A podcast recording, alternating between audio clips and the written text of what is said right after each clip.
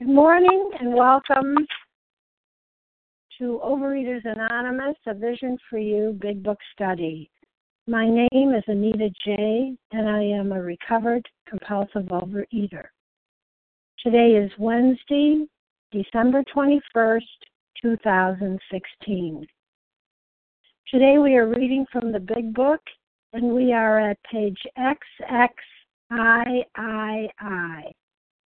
The very last paragraph, beginning as the message of recovery, and we continue through two paragraphs ending the language of the heart in all its power and simplicity. The first paragraph will be read for context only, and we're going to focus all our shares on that second paragraph, which will end the forward to the fourth edition. Today's readers are on the 12 steps, Jane F., on the 12 traditions, Dion R., and the readers of the text are Terry H. and Julie R. The share ID number for yesterday, Tuesday, December 20th, is 9374. 9374. Overeaters Anonymous is a fellowship of individuals who, through shared experience, strength, and hope, are recovering from compulsive overeating. We welcome everyone who wants to stop eating compulsively. There are no dues or fees for members. We are self-supporting through our own contributions, neither soliciting nor accepting outside donations. OA is not affiliated with any public or private organization, political movement, ideology, or religious doctrine. We take no position on outside issues. Our primary purpose is to abstain from compulsive eating and compulsive food behaviors and to carry the message of recovery through the 12 steps of OA to those who still suffer. Our sole purpose. OA's fifth tradition states, each group has but one primary purpose, to carry its message to the compulsive overeater who still suffers. At a Vision for You Big Book Study, our message is that people who suffer from compulsive overeating can recover through abstinence and the practice of the 12 steps and 12 traditions of Overeaters Anonymous. And I will now ask Jane F. to read the 12 steps. Good morning, Jane. Good morning, and thank you for your service. This is Jane F. up in New Hampshire. Very grateful to be in recovery. The 12 steps of Overeaters Anonymous. Number one, we admitted we were powerless over food, that our lives had become unmanageable. Two, came to believe that a power greater than ourselves could restore us to sanity.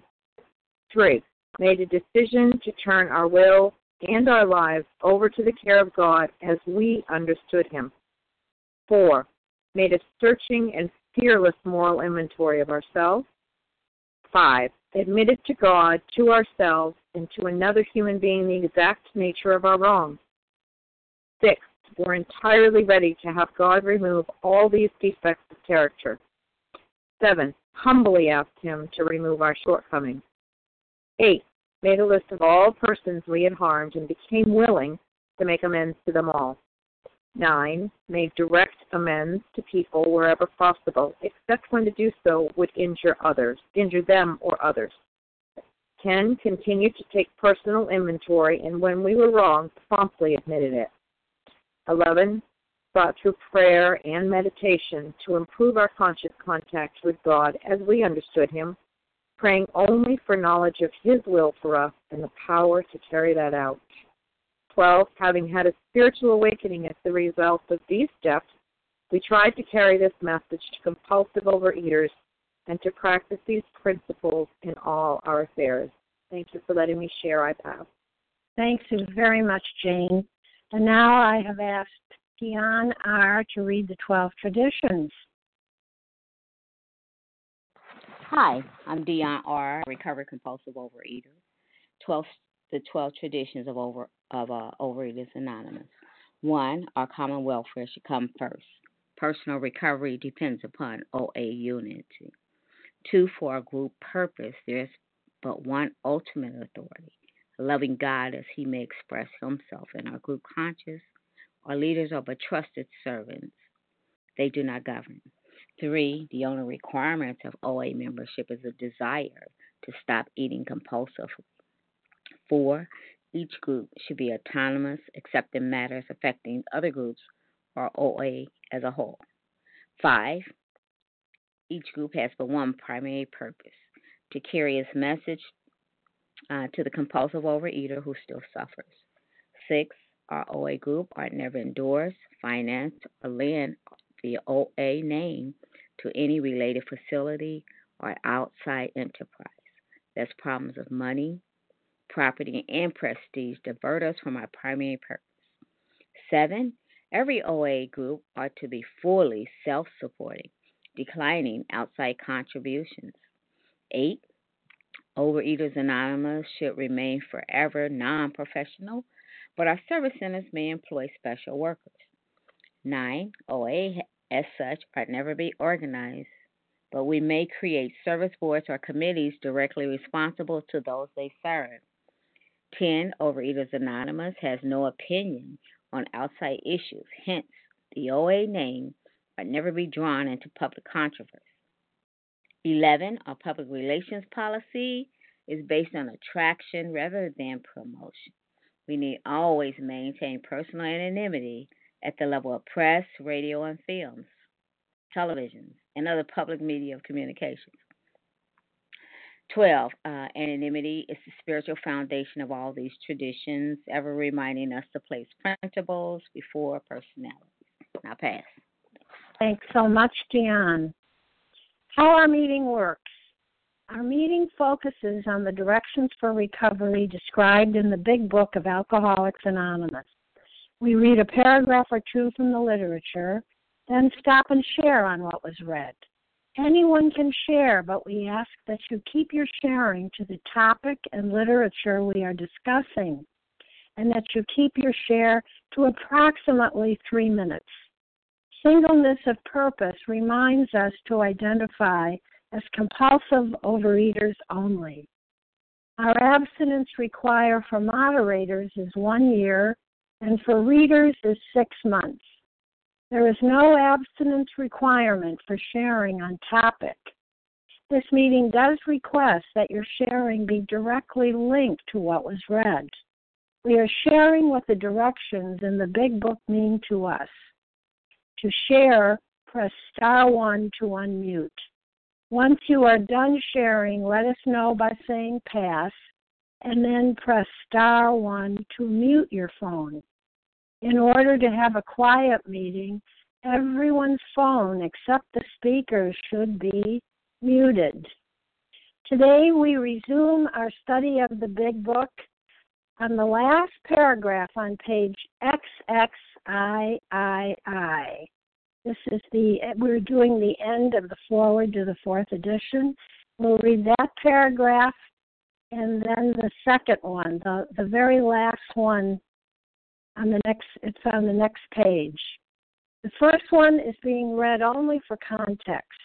We're going to focus all our shares this morning on that very last paragraph.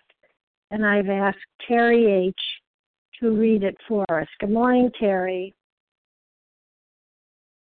Good morning, Anita. Good morning, Vision for You. My name is Terry H., and I'm a recovered compulsive overeater from Maine. As the message of recovery has reached large numbers of people, it has also touched the lives of vastly greater variety of suffering alcoholics. When the phrase, "we are people who normally would not mix," page 17 of this book, was written in 1939, it referred to a fellowship composed largely of men and a few women with quite similar social, ethnic, and economic backgrounds. Like so much of A's basic text, those words have proved to be far more visionary than the founding members could have ever imagined. The stories added to this edition represented a membership whose characteristics of age, gender, race, and culture had widened and had deepened to encompass virtually everyone the first 100 members could have hoped to reach.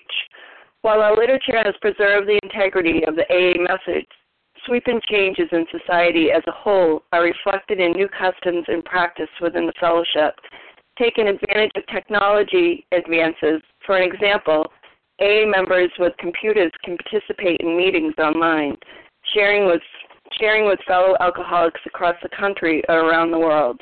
In any meeting, anywhere, AA shares experience, strength, and hope with each other in order to stay sober and help other alcoholics. Modem to modem or face to face, AA speaks the language of the heart in all its power and simplicity. And I'm grateful to be here this morning and to talk about this last paragraph on the fourth edition. And I just want to focus in on two lines. And the first line is, while our literature has preserved the integrity of the AA message. So I just remember when I cracked open this book on the title page in my book, my guide suggested that I put in there over the title page, protect the integrity of this book. And what does integrity mean? It means honor, honesty, sincerity, wholeness, soundness, and strength. So this paragraph talks about really two things, like the change and what hasn't changed. So I look at what's changed is the way that we communicate. We communicate through computers, phone, but what has stayed the same? And what stayed the same is the AA message, the literature in this book, the literature of AA. And so the other line that I want to just focus in on is, any meeting, anywhere, AA shares experience, strength, and hope with each other in order to stay sober and help other alcoholics. And I think when I read this, I immediately, when the traditions were being read this morning, I immediately focused in on Tradition 5, because what do we read every morning? In Tradition 5, it says each group has but one primary purpose: to carry its message to the alcoholic who still suffers. And it was always pointed out to me, it's one primary purpose. And what is that? What is the message of recovery? And by carrying that message of experience, strength, and hope. So what does that mean? It talks about what it was like, what happened, and what it's like now. And, I've learned that we come together by sticking to the message. And so what is that message that we continue to carry? And, the message is, the 12 steps. The message is the 12 steps. The message is, how I've been transformed. The message is that I have a way out today. The message is I have a new way of living, and the message is hope.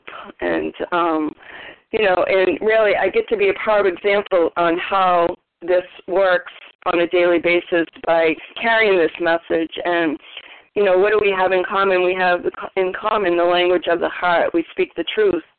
We know what our problem is, and we know what the solution is, and we talk each other's language. And I once heard a speaker say, and I love this saying because we hear in meetings, meeting makers make it. And I just heard the speaker say, and it made so much sense to me. It's not meeting makers that make it; it's message makers that make it. And that's really the crux of this whole program, to carry the message to the alcoholic or the compulsive overeater who still suffers. And I'm so grateful that I know what my purpose is today, and I'm so grateful that I get to be a power of example as a result of the message. And with that, I'll pass. Thank you. Thank you.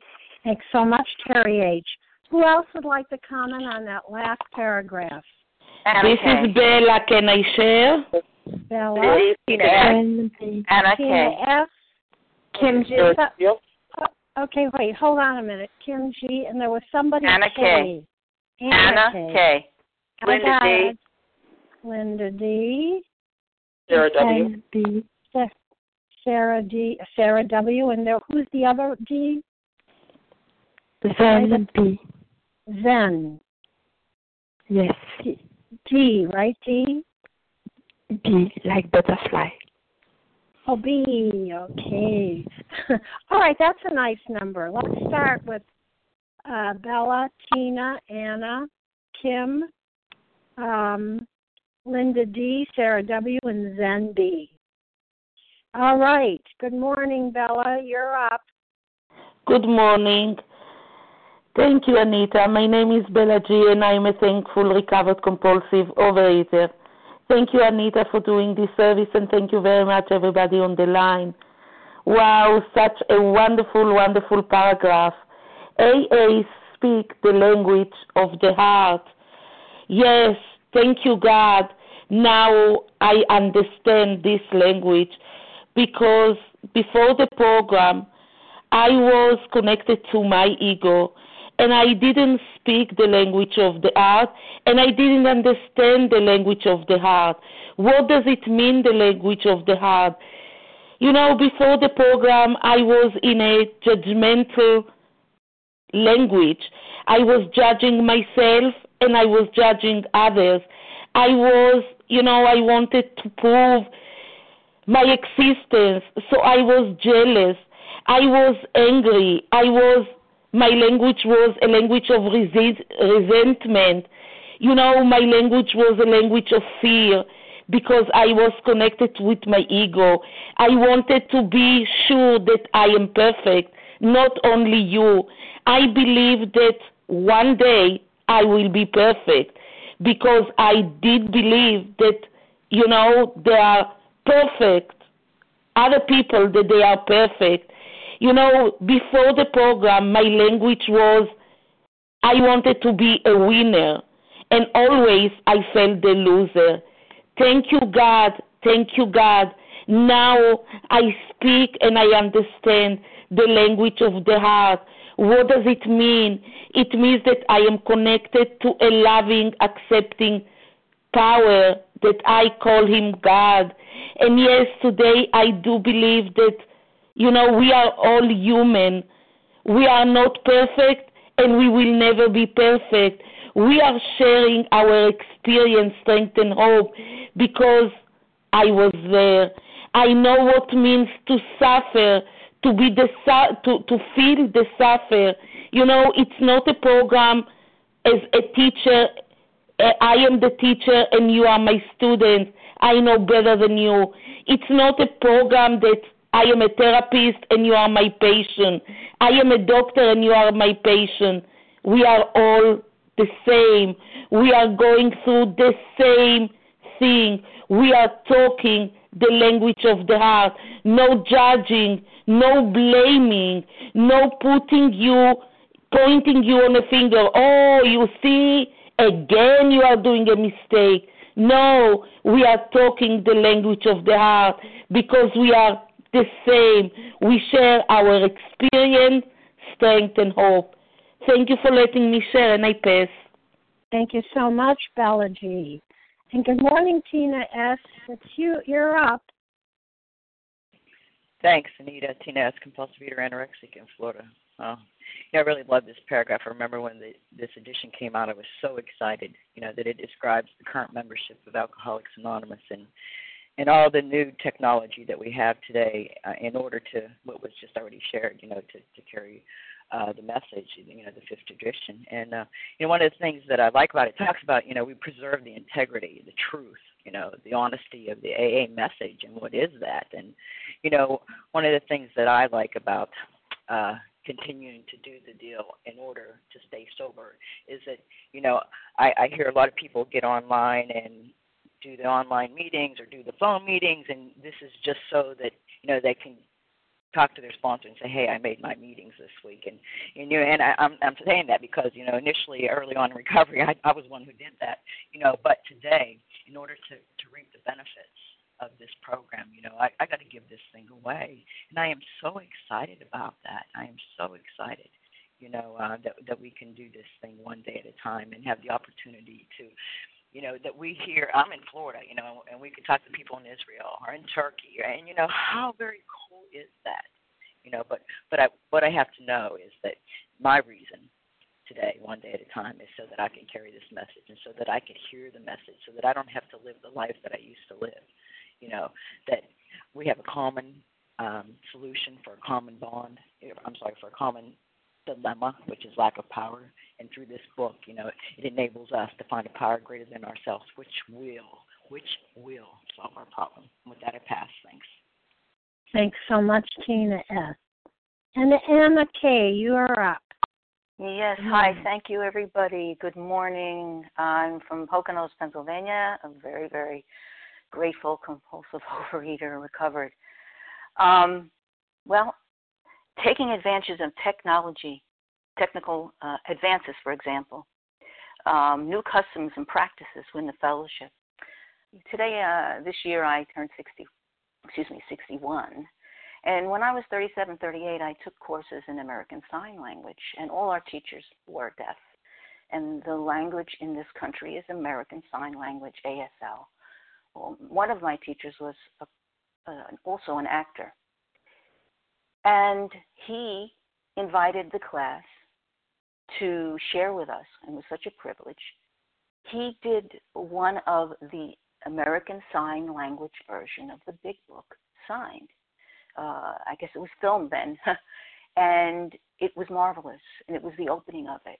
And ASL is a different language, and for the deaf, not all deaf people read English well, because English is not their first language. It was monumentous.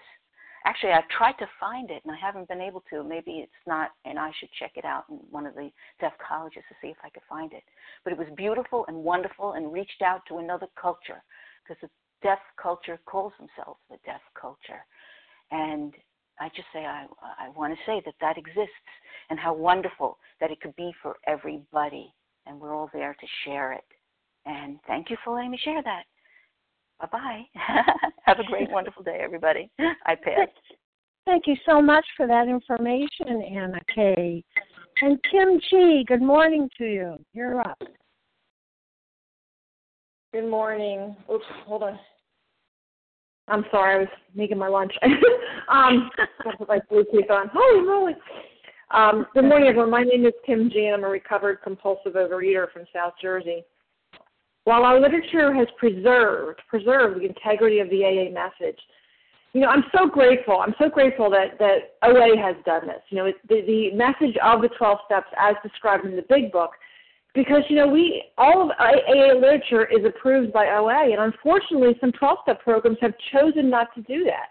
In Al-Anon and in NA and in GA specifically, I know you're not allowed to bring a Big Book into the meeting. How lucky are we that our founders saw the wisdom and the fact that if the 12-step program worked in this book, then our 12-step program should also have this book. And my personal story is, oh, shit, I got my timer, is that I spent 17 years. Okay, I'm going to take off 30 seconds off of mine because I don't know how long I was talking. My story is that I was in OA for 17 years, and I really honestly was just working the fellowship. You know, I was taking what I want, I leave the rest, I had periods of relief, but I never, ever had freedom from this disease. So I'm in the midst of a 5-year relapse, 17 years in. I broke my ankle, I'm bedbound, and for the first time in my life, I call into a phone meeting, not this one, because I didn't need to do it. I had tons of meetings, face-to-face meetings. But I heard the integrity of this message in this book, and my brain was blown away. From my memory, we were on page 25. It talked about a deep and effective spiritual experience, and I had to concede. If I'm in yet another relapse, what I'm doing isn't effective. And I also read on page 25 that we had two alternatives. One was to blot out the consciousness of our intolerable situation, and the other was to go for spiritual help. Well, I spent many years in Overeaters Anonymous thinking that intolerable situation is being in the food. And if that is my intolerable situation, it makes sense to me why I thought abstinence was the answer. But it was described to me on this meeting that the intolerable situation is being abstinent. Abstinence is painful. Abstinence sucks. Being abstinent in the morning, the afternoon, the evening, that's a long 24 hours. And when I'm in that state of restlessness, irritability, discontentment, I'm in that intolerable situation. I have two alternatives. One is to blot out the consciousness, pick up the food, and the other is to go for spiritual help, which is to pick up the steps. And I was asked, what is my decision to be? And let me tell you, in 6 weeks of working these steps as described in the Big Book, I found freedom after 16 years trying to white-knuckle it and bully my way through this program. Let me tell you, during the holidays, I have binge foods in my house right now for my family. There's binge foods all over my office. I am not white-knuckling it. I'm not one bite away. It is neutral. I have freedom. If you want that, try this book. Try what it says specifically. Try what it says precisely. And let me tell you, I know this book, but I don't read this book. I discuss it in meetings, and I show other people this book. And by showing other people this book more and more, I get the freedom that I've had for the last 6 years. In steps 1 through 11, we get the message, and in step 12, we carry the message, and that way we keep the message. Thank you very much. With that, I pass. Thanks so much, Kim G. Good morning, Linda D. You're up. Good morning, everybody. It's Linda D. from Connecticut. Well, I am so grateful, first of all, I'm so thrilled, totally relieved and grateful to be a recovered compulsive overeater. 4 years. It's unbelievable, but it's real. Everything that Kim said, ditto. So I'm not going to repeat it. My single thought is the language of the heart, to me, is compassion. When I was an active addict, food addict, a compulsive overeater, I was numb, and that's the only way I knew to be in order to live. I didn't even know I was numb. I just did the best I could. And if you're a compulsive overeater like me, with a history like me, you know what I'm saying. I lived from the neck up, and the rest of my body I just dragged around at the end. And today, being a recovered compulsive overeater, the language of the heart is that I'm not frozen, that I care about people in general, all over the world, that I feel compassion, that I can act on that compassion. And it extends, of course, into people in the program. Of course, that's part of the deal. And it's wonderful.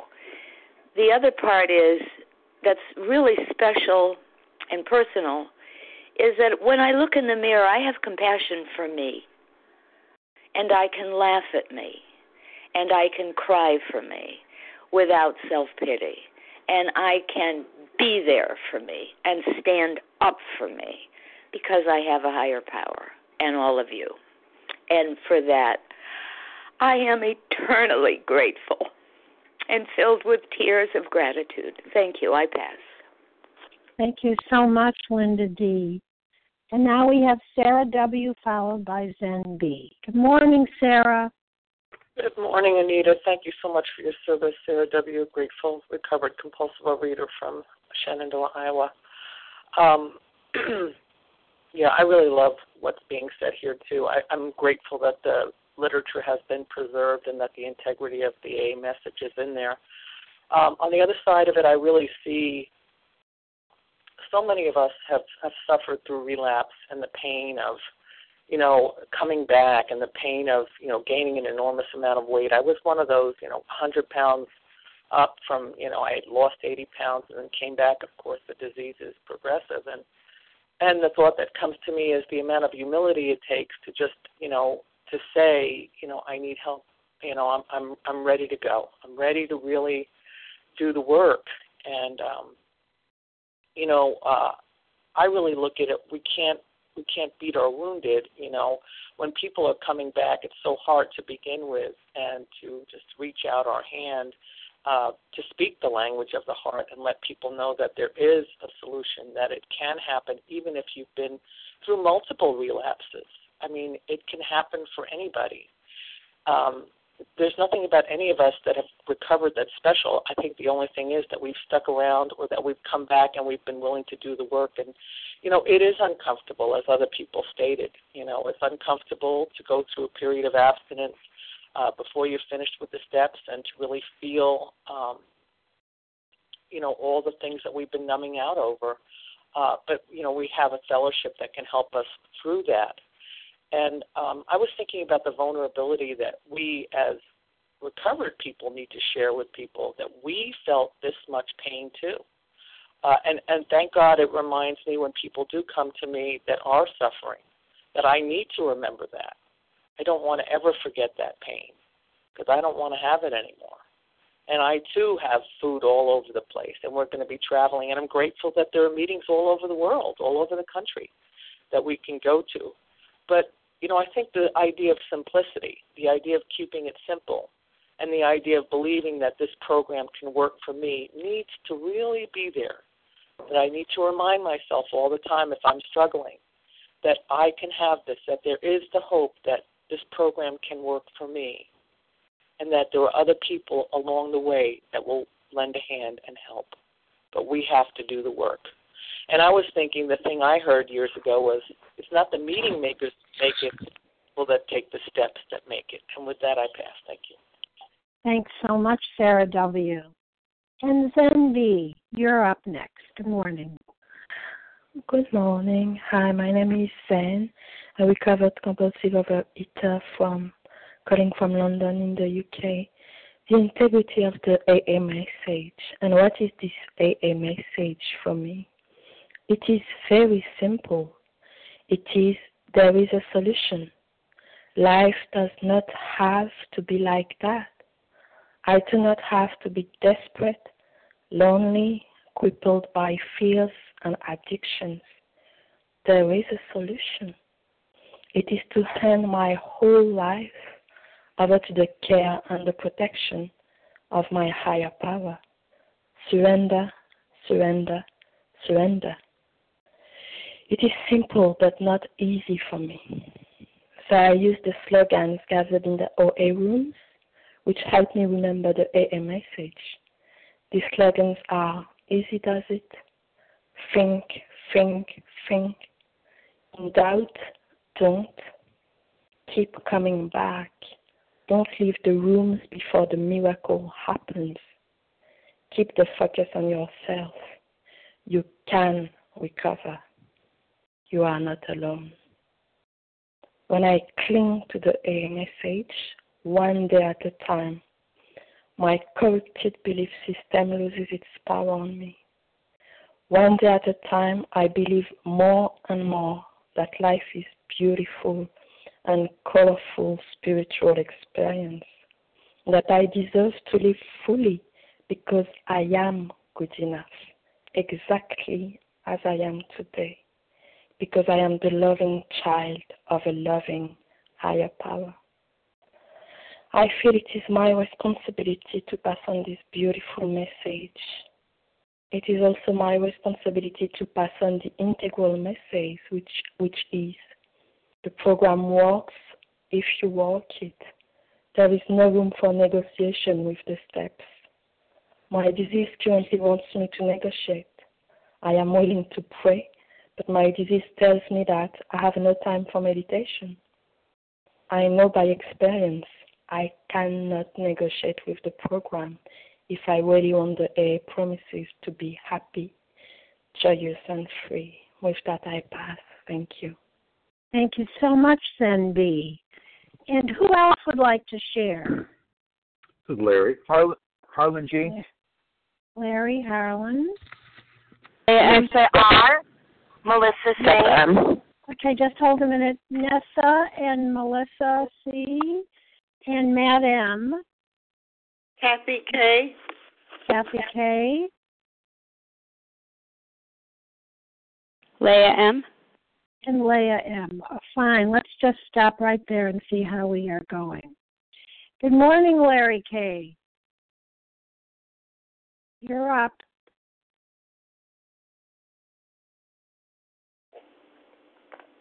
Larry.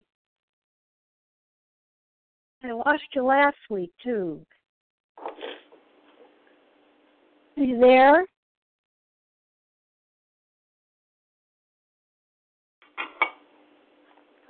All right, Larry, can you hear me? I'm so sorry.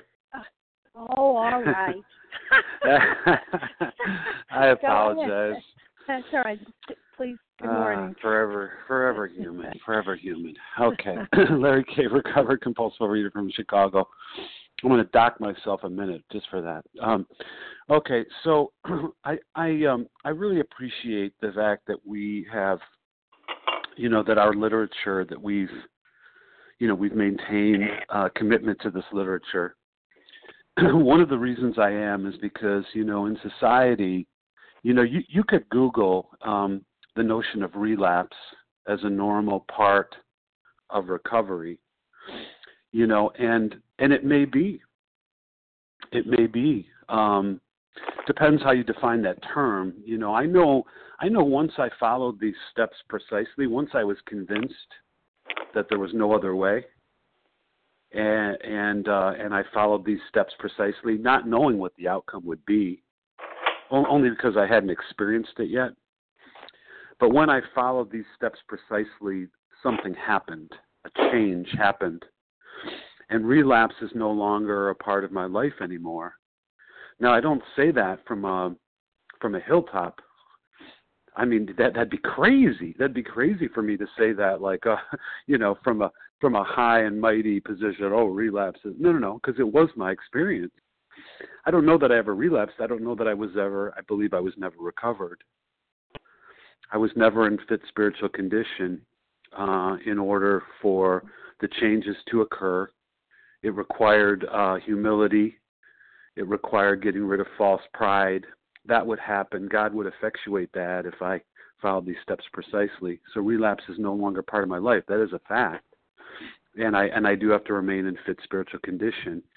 I try to follow these steps as precisely as I can every day. I try to program is not something I do, like I heard Leah say one time, and I steal a lot of what she says.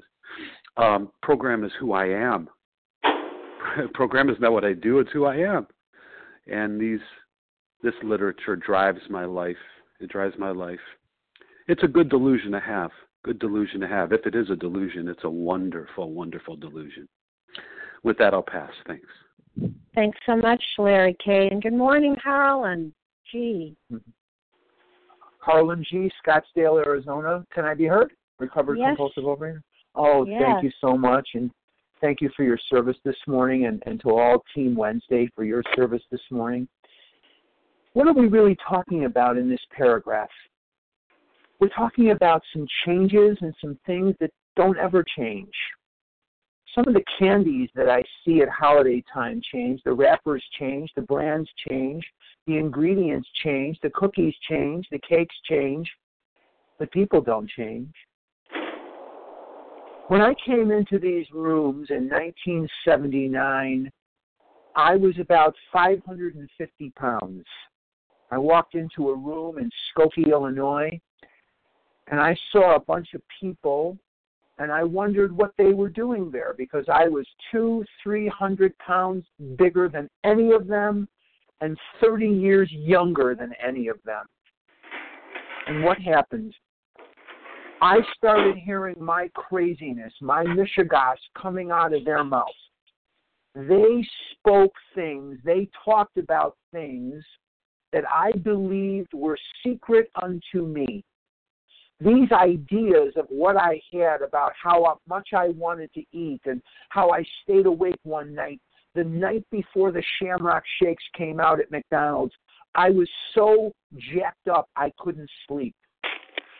And I believed that these thoughts were secret unto me until I heard them coming out of someone else's mouth. And so more than information, I was seeking identification. And the fact that I wasn't alone was a fact that emancipated me and began a process that saved my life today, a process of recovery. So whether it comes over the phone, whether it comes over a modem, whether it comes by smoke signal, carrier pigeon, or whatever, there is one thing and one thing only that is very, very important about this message, that it be carried by someone who has the depth and the weight to carry it, someone who is a compulsive overeater. Not someone that's going to tell me to push myself away from the table, not someone that's going to tell me to lift weights or run around the block. That's narishkeit. That's nonsense. That's foolishness. Someone who suffers from this illness. June the 10th, 1935, Dr. Bob achieves a day of sobriety. He was carried a message by Bill Wilson, who was another alcoholic. June 26th, 1935, they carry a message together to Bill Dotson. July 4th, 1935, Bill Dotson walks out of Akron City Hospital sober after having the message carried to him, never to drink again until the day he died. He remained bone dry. Has anything changed since then? Absolutely not. The language of the heart, the language of the soul, the language of that deep, heartfelt communication never changes. And every one of you on this line sends me a signal that I am not alone. And the thought that I am not alone comforts me, because I always thought I was. You saved my life. Thank you for that. And with that, I'll pass. Thanks so much, Howland. Good morning, Nessa R. You're up. Hi, good morning, Vision for You. This is Nessa R., recovered in Toronto, Canada. I want to talk about the integrity of the message. Integrity in the Merriam-Webster dictionary says firm adherence to a code of especially moral or artistic values and an impaired condition, the quality of state or state of being complete and undivided. And then it's followed by this tiny three little letter word, the meaning a specific message, integrity of the message. And what is the message? You know, and this is what eluded me the first 9 years I spent in these rooms, because I thought the message was come to meetings, get a sponsor, speak to your sponsor every day, call people on the phone and tell them your problems, read literature, it doesn't matter what literature, daily readers, it doesn't really matter, read program literature, have an action plan, practice anonymity, etc., and immerse yourself in the slogans. You know, the most slogans that I memorize and I can quote, that's gonna get me where I want to go. But that is not the message. The message is very, very simple. It's just one part to the message. It's work the steps in entire abstinence. And this is why I was unable to recover. I didn't even know what recover was. I mean, for me, it was just abstinence. You know, the tools and the slogans were helping me to work a program of abstinence. And in the end, I didn't even have abstinence. It wasn't until, 9 years later that I was taken to the Big Book, and I was told what the message was. And the goal of the message is recovery, not abstinence. Work the steps in entire abstinence, and then you will get recovery. And, you know, as a result of that, this coming Sunday, which is the beginning of the Jewish festival of deep fried sugar and flour, I will have 5 years of recovery. It was 5 years ago on this very first day of Hanukkah, the festival of deep fried sugar and flour, that I started my journey to recovery. And it was only by the grace of God through the 12 steps, which I worked 100% entirely abstinence throughout, and I've maintained throughout, that I was able to get there. And so that is the integrity of the message, not any other message, but the message of the steps in entire abstinence. And with that, I pass. Thank you. Thank you so much, Nessa. Melissa C., you're up next. Good morning.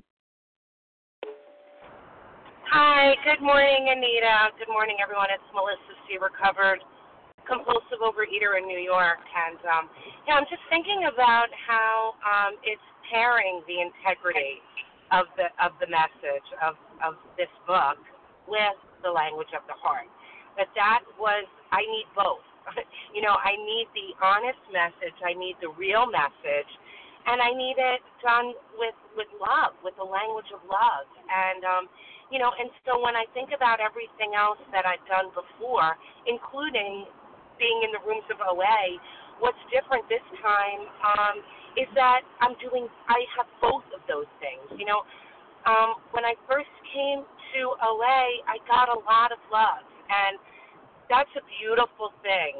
That did help me feel I wasn't crazy, or at least if I was crazy, I wasn't alone in my craziness. There was a common craziness here, and that brought me tremendous comfort and allowed me to get honest. At least I was able to get honest, but it wasn't enough because I didn't have the big buck, and I didn't really have the integrity of this program.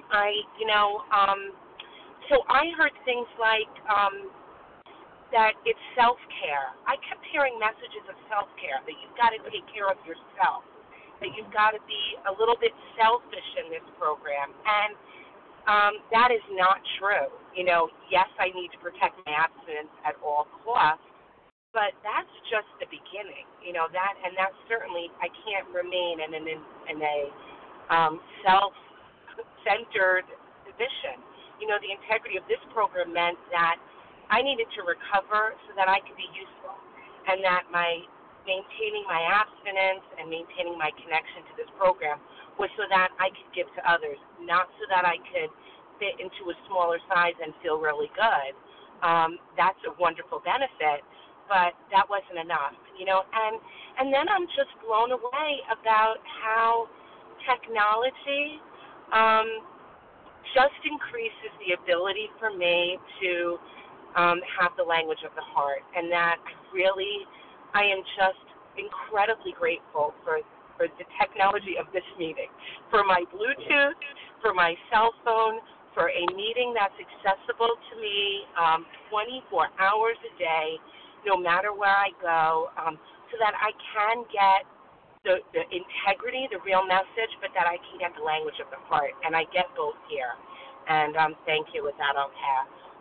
Thanks so much, Melissa C. And Matt M., good morning. You're up.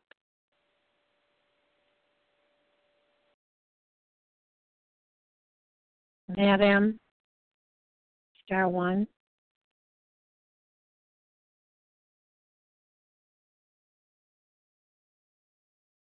We don't hear you if you're talking.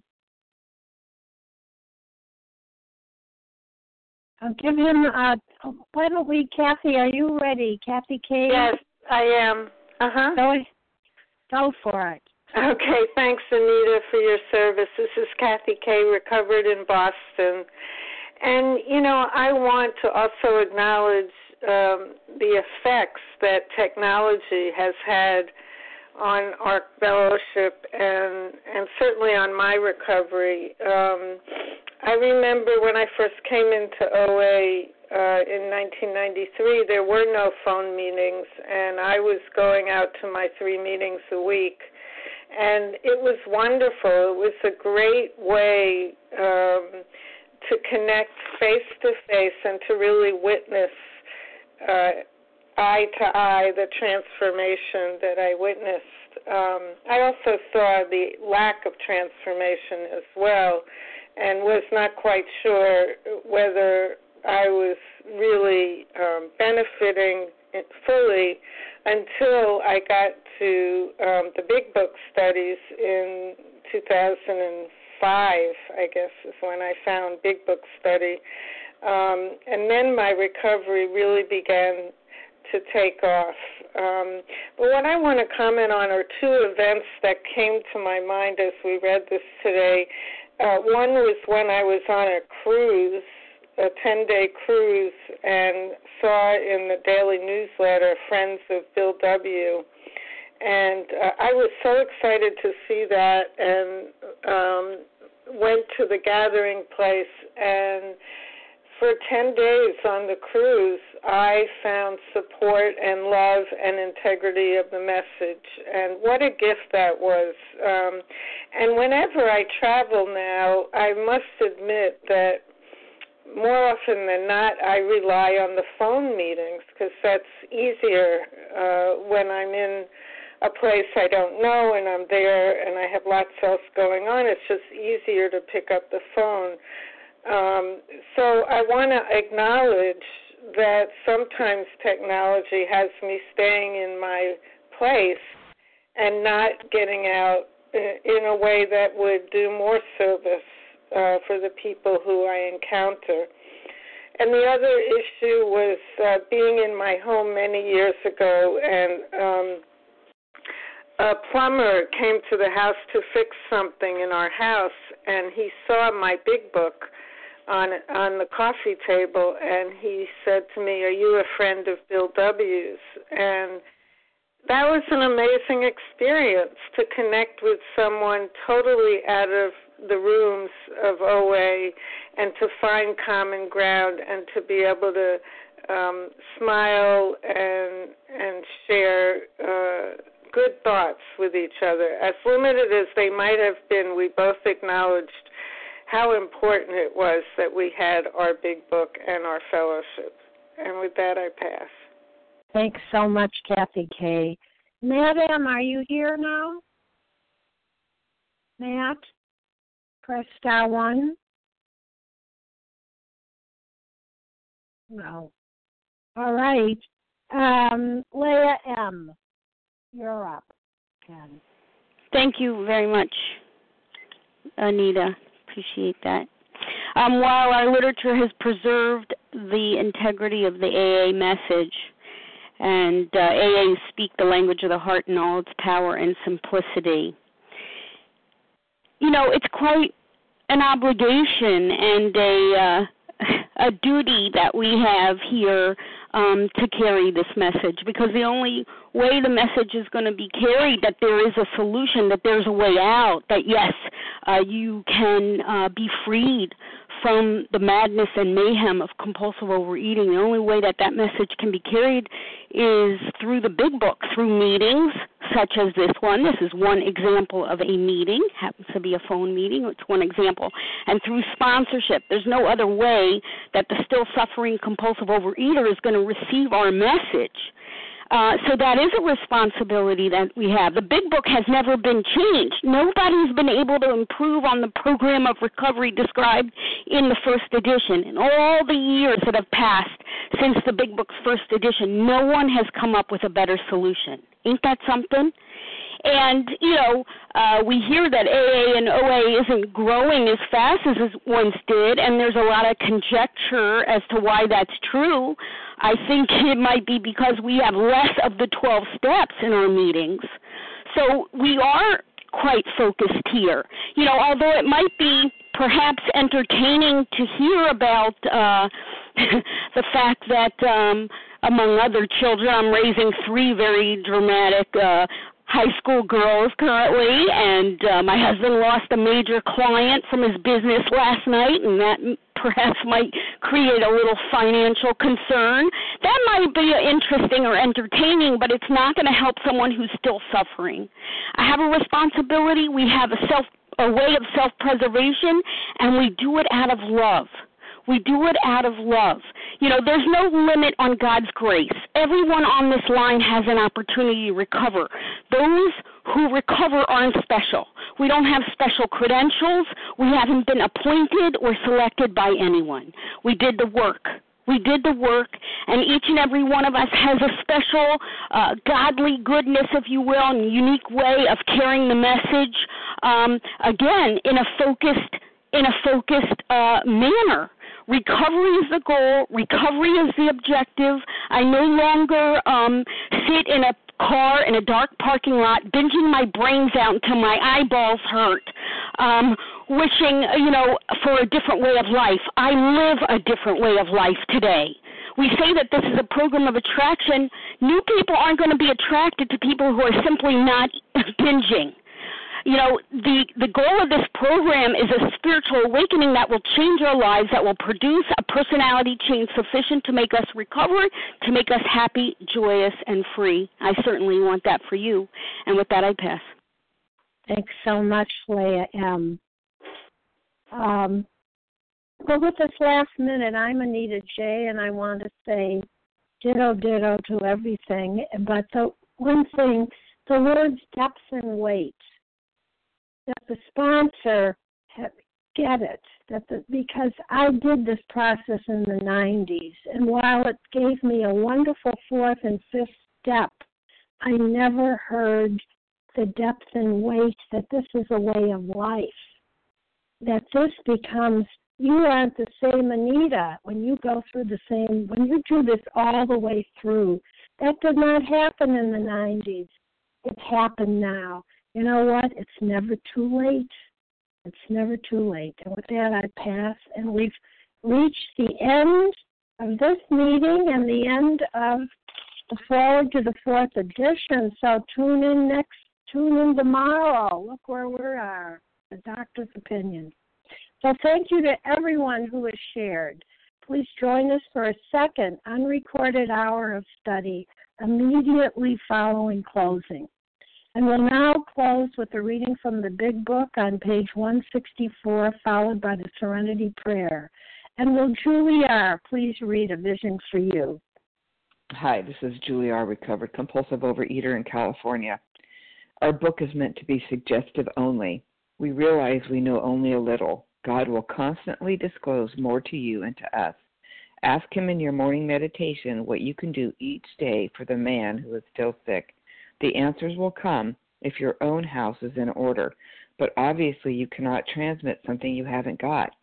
See to it that your relationship with him is right, and great events will come to pass for you and countless others. This is the great fact for us. Abandon yourself to God as you understand God. Admit your faults to him and to your fellows. Clear away the wreckage of your past. Give freely of what you find and join us. We shall be with you in the fellowship of the Spirit, and you will surely meet some of us as you trudge the road of happy destiny. May God bless you and keep you until then. Pass.